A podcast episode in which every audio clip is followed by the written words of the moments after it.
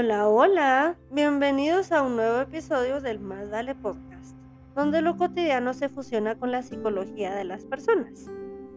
Hoy platicaremos sobre un concepto que incluso en la época en la que vivimos hoy, continúa siendo algo que mucha gente rechaza, especialmente lo he visto en culturas latinas, y es el concepto de la terapia psicológica.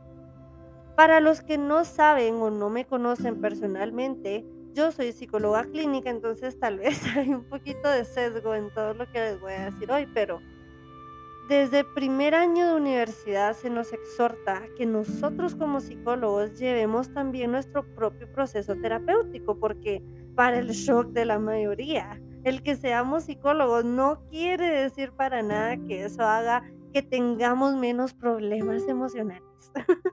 ya quisiera, pero no, o sea, no es que podamos sacar nuestros apuntes y ya curarnos rápida y mágicamente. Sería demasiado increíble si fuera así de fácil, pero no lo es. Yo inicié mi propio proceso terapéutico en enero de este año, del 2022. E intento ser sumamente objetiva cuando le cuento y le digo a las personas que realmente me ha ayudado de una manera increíble.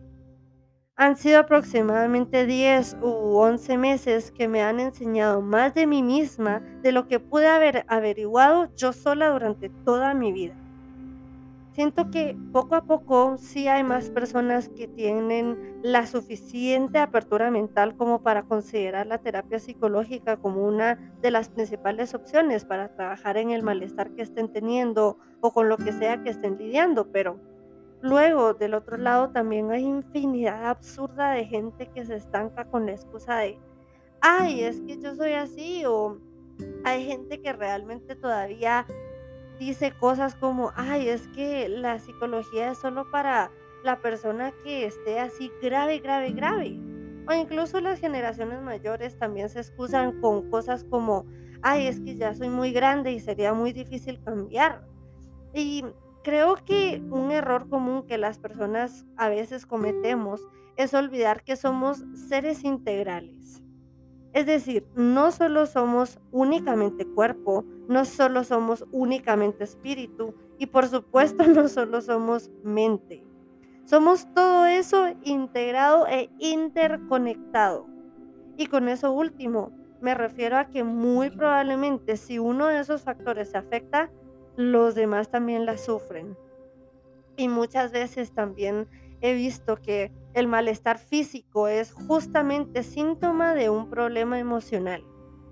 Porque aquello que no se habla, el problema emocional que no se verbaliza, entonces se traduce en una enfermedad porque el cuerpo saca de alguna manera lo que la boca no habla.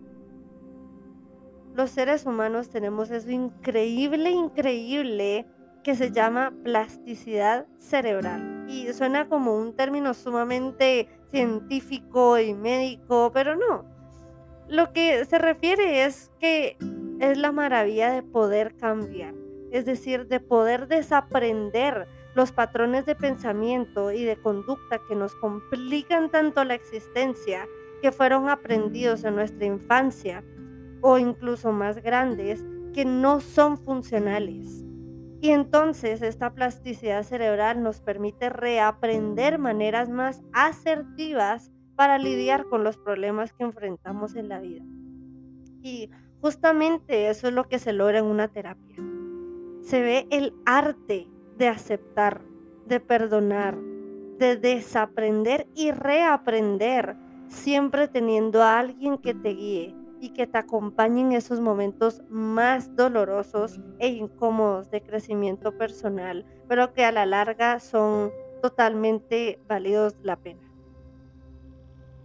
Esto fue todo por el episodio de hoy. De corazón espero que les haya gustado y que se lleven algún aprendizaje y que se animen a darle un chance a la terapia si no lo han hecho ya. Y a los que sí, los felicito porque es un acto de valentía más como les digo, en una cultura y en un ambiente en el que todavía tiene muchísimo, muchísimo estigma algo tan útil y tan importante como la terapia psicológica. Y por último, Les invito a que me sigan en la página de Instagram que encuentran como Más Vale Project, en donde los mantengo actualizados cuando haya un nuevo episodio.